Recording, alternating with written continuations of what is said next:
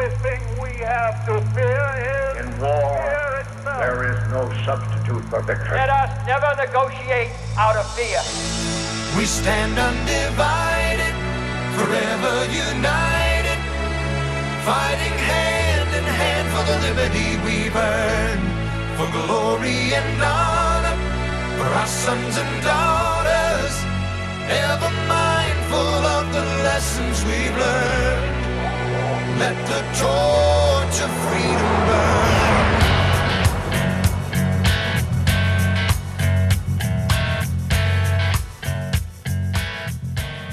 Welcome to the intersection of faith and politics. This is Wall Builders Live with David Barton and Rick Green. Thank you for joining us today.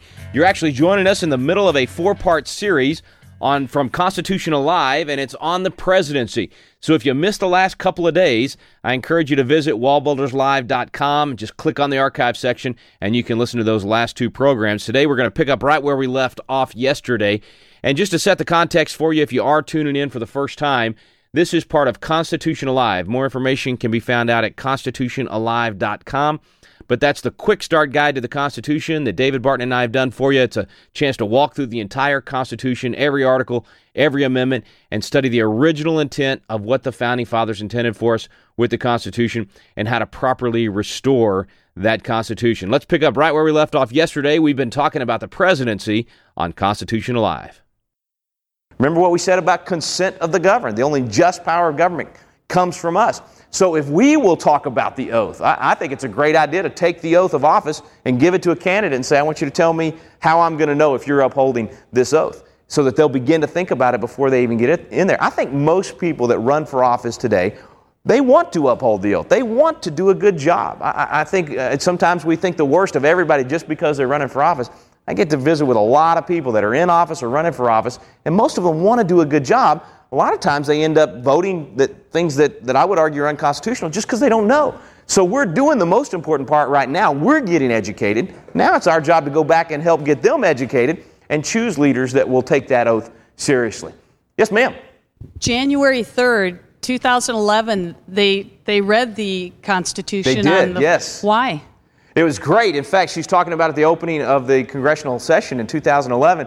We actually helped um, with make, making this happen. We were pushing for a little bit more stringent rules um, for the House whenever the new leadership came into the House. We wanted them to require, and they actually did require, a constitutional provision to be pointed out in every bill that was um, offered in the legislature. You had to say where in the Constitution you had the power as a member of Congress to offer this piece of legislation uh, which we thought was great and, and I think is a very bold step in the right direction. What we wanted, though, was for all those loopholes we talked about last night to be excluded. We, we actually had in, in the drafts that we gave to the Speaker's office, we said you should exclude necessary and proper clause, commerce clause, and general welfare and not let them use those loopholes because, as you know, uh, most of the time when somebody turns in their bill, they're going to have, oh, well, general welfare gives me the power to do this.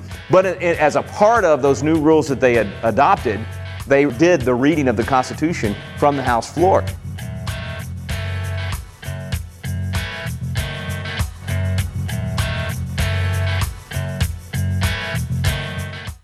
This is David Barton with another moment from America's history.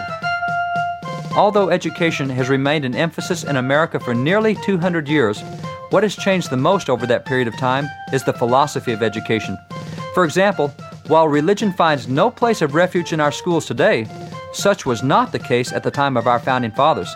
In fact, when the Delaware Indian chiefs brought their youth to be trained in America's schools on June the 12th, 1779, George Washington told them, You do well to wish to learn our arts and our way of life, and above all, the religion of Jesus Christ. These will make you a greater and happier people than you are. Congress will do everything they can to assist you in this wise intention. According to George Washington, what students learned above all in American education at the time of the Founding Fathers was the religion of Jesus Christ. For more information on God's hand in American history, contact Wall Builders at 1 800 8 Rebuild.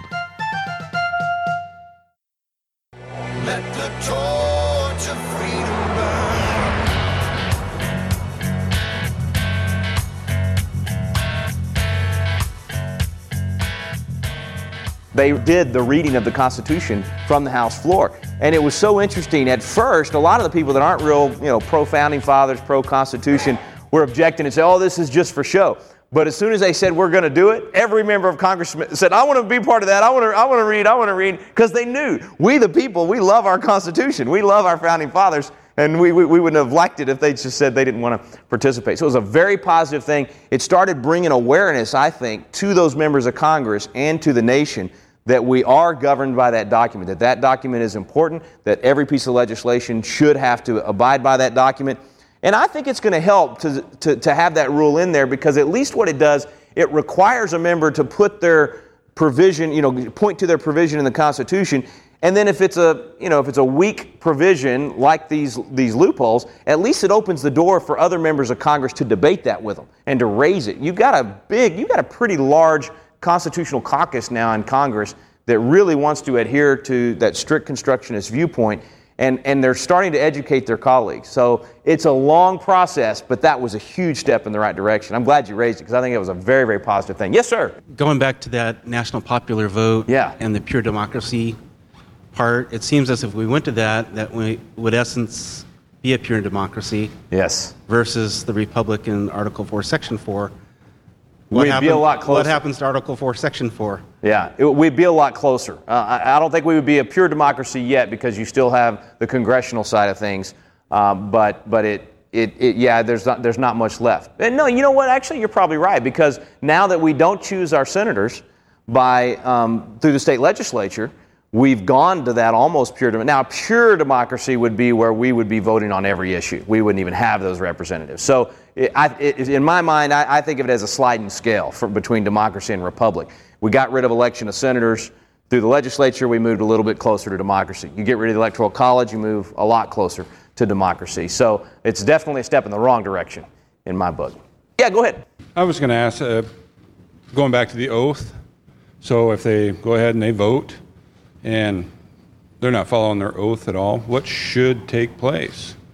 The challenge is that because we're so uneducated today in America about what the Constitution is all about and what the oath really stands for, and whether or not something they're doing is unconstitutional, they're going to make a what it sounds like a sound argument to most people that what they're doing is not a violation of their oath. So it's going to be a debate over whether or not they've upheld the Constitution. It's probably a losing debate.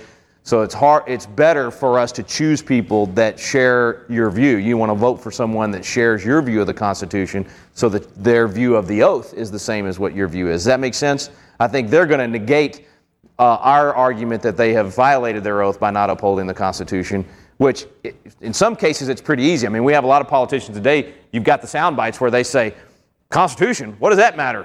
You know, or why should I take the Constitution into consideration on this? So, I mean, that's a pretty obvious one that you ought to be able to say, well, you're, now you're violating your oath because your oath requires you to uphold the Constitution. But most times they're not foolish enough to actually say that. They, they just take actions that don't reflect that they respect the Constitution.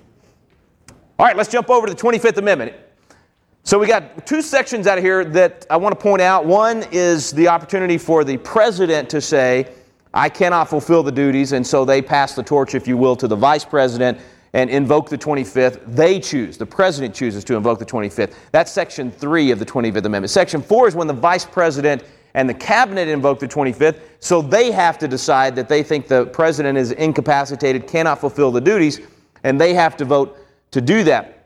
Now, uh, speaking of Section 4 and the, the cabinet and the vice president choosing to do that, who can tell me when was the first time in, in America, in the United States, that the 25th was invoked under Section 4, where the vice president and the cabinet did that? Who might remember when that was?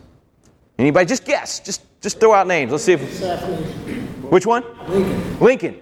Nope. Reagan. Wilson, Reagan, nope. Bush. Bush, no. I was going to say Bush. You were going to say Bush too? We got two Bushies. Well, actually, there's two Bushes. So you could have been the first one, you could have been the second one. 1963. 63, so it would have been when Kennedy, Kennedy. was shot. And it, nope. Reagan. Reagan. No, these are good guesses, though. Okay, I'm just going to give it to you. It's actually President David Palmer in season two of 24. That was the uh, that was the first time, and and you remember what happened? See, the, the, the, vice president didn't like what he was doing, and so he got half the cabinet to vote with him. Then there was a big debate over whether one of the members of the cabinet had already resigned, and that changed the vote because it was such. It was a great episode, all right? But you know why it was so great? Because it educated us on the 25th Amendment. They did a great job of actually doing it right. They actually got the 25th Amendment out, they read it on the show. It was fantastic. But it did happen again, actually. It happened in uh, season four with President Logan. That was the next time. And President Logan, man, I mean, the slimiest president in American history, I'm telling you, if you watch 24 at all, this guy was awful. So it gets invoked in, in season four. And then again in season six, a third time, when uh, Wayne Palmer was president of the United States, and the thing blew up next to his uh, podium, and he got injured, and they invoked the. Tw- anyway, so all those were the three times that it was invoked. And Air uh, Force One. uh, say that again. Air oh, in the movie One. Air Force One. That's another good one. That's right. Forgot about that one. Okay, so here in the real world, it's never happened. So it, it, it hasn't. Ha- it came close. Now, when Reagan and y'all, y'all guessed Reagan, that was the closest we ever came. It was uh, it was Bush, uh, George uh, H. He was actually on his way back to D.C. So Re- Reagan got shot. This was 81. He gets shot. He's already in surgery. Bush is on his way to Texas. They get word to him. They turn the plane around. They head back to D.C. When he lands in D.C., uh, they tell him Reagan's only going to be out for another hour, only under anesthesia for another hour. I thought Bush did a very statesmanlike thing.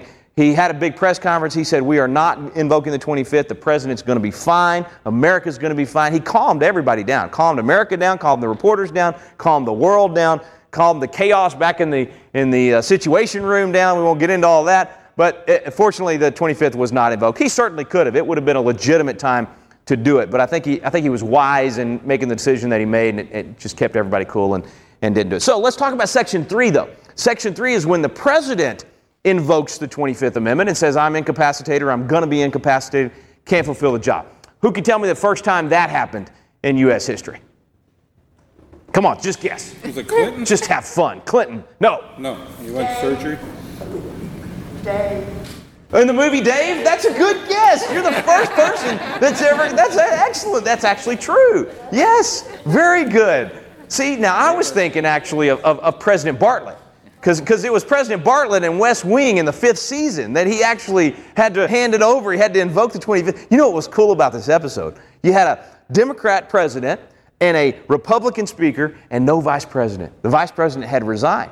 So the Democrat president had to hand the reins over to a Republican Speaker of the House who was going to give up his speakership to take over the reins for just. You remember what happened was his daughter was kidnapped by radical Islamic terrorists, and he, was- President Bartlet, was ready to blow up the entire Middle East, and he said, "I can't do this. I got to step aside." And so this Republican, you know, John Goodman played the uh, played the speaker, and and um, oh, I'm forgetting his name. Um, uh, Jed Bartlet. You know, you see his picture there. What's his name? Sheen. What's his first name? No, it's the dad. Martin, thank you very much. I appreciate that. Martin Sheen. We don't get the presidents right, but we know who Martin Sheen is, by golly. Okay, so, so Martin Sheen uh, is, the, uh, is the president. He hands the reins over to John Goodman, and John Goodman takes it, gets the job done, and hands it back. I just thought it was, a great, again, a statesman-like episode. Sometimes Hollywood gets it right. And they really, I thought Aaron Sorkin and those guys did a great job on West Wing and, in teaching us about the 25th. Almost as good as the 24 producers did. So I like to use Hollywood because it's a good example. But this actually did happen in America. Three times we've had the 25th Amendment invoked, and it was all in the last. Bush won. Bush one was not one of them, but close. Reagan was first. And he went under for two hours, had a colonoscopy, invoked the 25th for those two hours. And then Bush 43 actually twice had colonoscopies and invoked the 25th. So for about two hours each time, Darth Vader was president of the United States. Imagine that. so, and I like Dick Cheney and I like Darth Vader. So, you know, if Dick Cheney had just kind of breathed like Darth Vader once in a while, it would have been even better. But I just think that's interesting in the 25th Amendment. So that's, that's kind of how it works.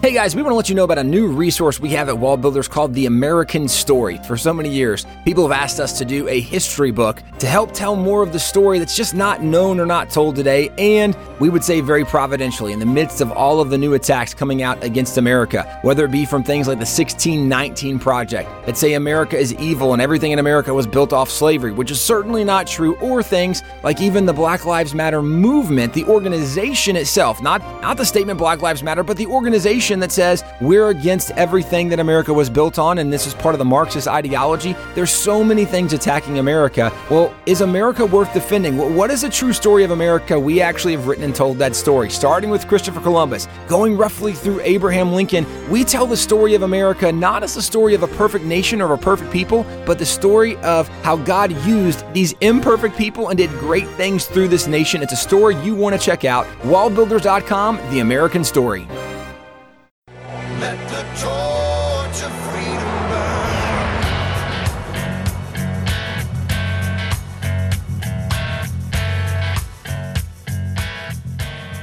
Uh, those were, were great examples of, of how our system is designed so well that no one person is going to, you know, our, our government's not going to fall apart if one person is assassinated or if one person is, ta- you know, dies or is taken out. Our system is very well designed to not allow that to, to destroy the nation. All right, let's jump forward. We're going to jump into Article 2, Section 2, Paragraph 4, dealing with recess appointments. This is one a lot of people have been asking about, not just with President Obama, but with President Bush, really for a long time. Uh, both parties have used recess appointments, and I think abused them, both parties. It, it, they, they do it too often. The concept for the Founding Fathers was very different than what we do today. Page 26, right in the middle of the page, the President shall have power to fill up all vacancies that may happen during the recess of the Senate. All right, now let's think about that for a second, because a recess when these guys were in charge was not a weekend pass. They weren't just flying home for the weekend and coming back. A recess for these guys was a long time. Think about the travel, uh, that, that, what it was like for them back then. In fact, even the whole concept of how much time you spent in Washington, D.C. was very different for them than it is for us. In fact, I love Article 1, Section 4 on page 8. Article 1, Section 4, paragraph 2. I love this.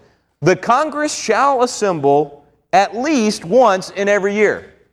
We're lucky to get them to come home for once every year, right? Totally different back then. These guys said, hey, we're going to go to D.C., get our business done, and come back home. They didn't want to live in D.C., they didn't want to be there all the time. So you might have had in a two year Congress these guys coming home for 10, 12 months at a time. So that's a long recess. You can imagine that if a critical position, if that person dies or resigns or whatever, you need that, that relief valve, the power in the executive branch, to fill that vacancy for that long recess. That makes perfect sense. I think these guys were entirely correct in putting that, that in our Constitution. But today, what do we do? Man, Congress goes home for the weekend and we make recess appointments on the week. And you know what's really bad? Again, both parties doing it. A lot of times they'll take somebody they've appointed that the Congress is refusing to, that the Senate's refusing to approve. So that you got a languishing appointment sitting there. Senate goes home and the president goes, Oh, while they're gone home, I'm going to push this guy through. That's not what these guys had in mind for a recess appointment. It was designed to take care of an emergency situation, not to sneak through an appointment that you couldn't actually get the advice and consent of from the Senate. So it's a real problem, again, abused by both sides. I think we just got to, even when it's, if it's your guy, if you're, you know, guy or gal as president, somebody you supported and you like in the White House and you like the appointment that's languishing in the Senate, you should still be willing to say, I don't support that recess appointment because it violates the process. The process has got to again become important to us. It's not good for us to abuse the process just because we're getting the end that we want. The end does not justify the means. That's not the right way to play this game and, and, and govern a country. So, recess appointments, real problem. Yes, sir. I'm sure you're aware that the uh, Congress just passed uh, a, a law that eliminated about 160 ratification processes by the Senate. So, in other words, the president can appoint these people without ratification. Have you heard about that? I did not. No, I'm it's not a, aware. It's about 160 different appointments. So that passed they, the House and the Senate. It's done, uh, or it's just it's well, working. I think I think it. I'm not sure, but Yeah. it, but it's in effect. I don't know if it was uh, a resolution. Maybe Yeah. is all it takes. you know, in my opinion, headed the wrong direction. I mean, let, let, us look at there's a proper there's a proper place for appointments that don't require approval. I mean, let, us take a look at that. We were we were on page 26. If you if you jump up a little bit more on that on that page uh, right above there, so. It talks about the uh, advice and consent in the second paragraph. So he, he has the power by and with the advice and consent of the Senate to make treaties, provided two thirds of the senators present concur, and he shall nominate and by and with the advice and consent of the Senate shall appoint, and then he goes through the long list of folks that he appoints. But then the next paragraph says, but the Congress may by law vest the appointment of such inferior officers as they think proper, in the president alone, and the courts of law or the heads of, of departments. So that's a proper constitutional function for the Congress to pass that law. But the more we do that, the more we're empowering the executive to go run all of these agencies with less and less accountability back to the Congress. And so, in my opinion, that's going the wrong direction. We have that separation of powers and those checks and balances for a reason. And, and I, I don't want the president to have any more power in terms of appointing folks that don't have to get some advice and consent. But then again, you know, they may these may be some low-level positions that they've decided Congress has decided it takes too long to get to go through the process. I just based on theory, I'm with you. I think that's a that's a bad idea. But, but they do have, you know, the president does that. You know, a lot of people ask me, what about these czars? Does he have the right to appoint these czars? I mean, it seems like we got more czars than the Soviet Union ever had at this point. Um, he does actually have the power to make some of these appointments that are within an agency that was created by law. So Congress creates an agency, and then the president has to go enforce and execute the law. And so if there's appointments within that that don't require Senate approval, he can do that. He can call them czars or whatever. But if Congress doesn't like what he's doing, they can rein him back in by defunding that position or passing a law that says you can't have uh, an unappointed position in that way. So it's kind of a give and take, back and forth. We got to remember that that's what the checks and balances are all about. What our challenge today is that most often the executive branch and the legislative branch are not willing to take on the other branches. Everybody just seems to lay down because they're afraid of the fight. It'll look bad in the media and all that kind of stuff. And, it, and what happens is we lose in the long run. The Constitution loses because either the president loses a, a, a legitimate power because the courts pushed it, you know, pushed on him, or the, or the Congress loses a legitimate power because the courts pushed on them, or the president pushed on them. It's real important. Anytime a branch is encroached upon by another branch, we'll see a quote a little later by Hamilton on this, for the, the branch that's being encroached upon to push back to, to protect their authority, their constitutional authority. It's, it's a duty on their part, not, not for the person that's in the position, but for the office itself, so that the Constitution continues to work the way that these guys designed it to work. So that appointment process is, a big part of that, and having the Senate uh, be, a, be a piece of that puzzle. So the, the, the, the uh, recess appointments is, is, um, is a big question today. I did want to point out, though, that we, that we did have the president made a lot of recess appointments recently when the Senate said that they were not in recess and that the House said the Senate was not in recess.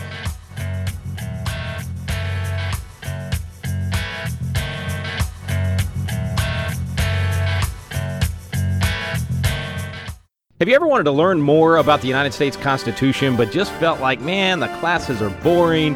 Or it's just that old language from 200 years ago, or I don't know where to start. People want to know, but it gets frustrating because you don't know where to look for truth about the Constitution either. Well, we've got a special program for you available now called Constitution Alive with David Barton and Rick Green, and it's actually a teaching done on the Constitution at Independence Hall in the very room where the Constitution was framed. We take you both to Philadelphia, the cradle of liberty and Independence Hall, and to the Wallbuilders Library, where David Barton brings the history to life to teach the original intent of our founding fathers. We call it the Quick Start Guide to the Constitution because in just a few hours through these videos, you will learn the Citizen's Guide to America's Constitution. You'll learn what you need to do to help save our constitutional republic. It's fun, it's entertaining, and it's going to inspire you to do your part to preserve freedom for future generations. It's called Constitution Alive with David Barton and Rick Green. You can find out more information on our website now at wallbuilders.com.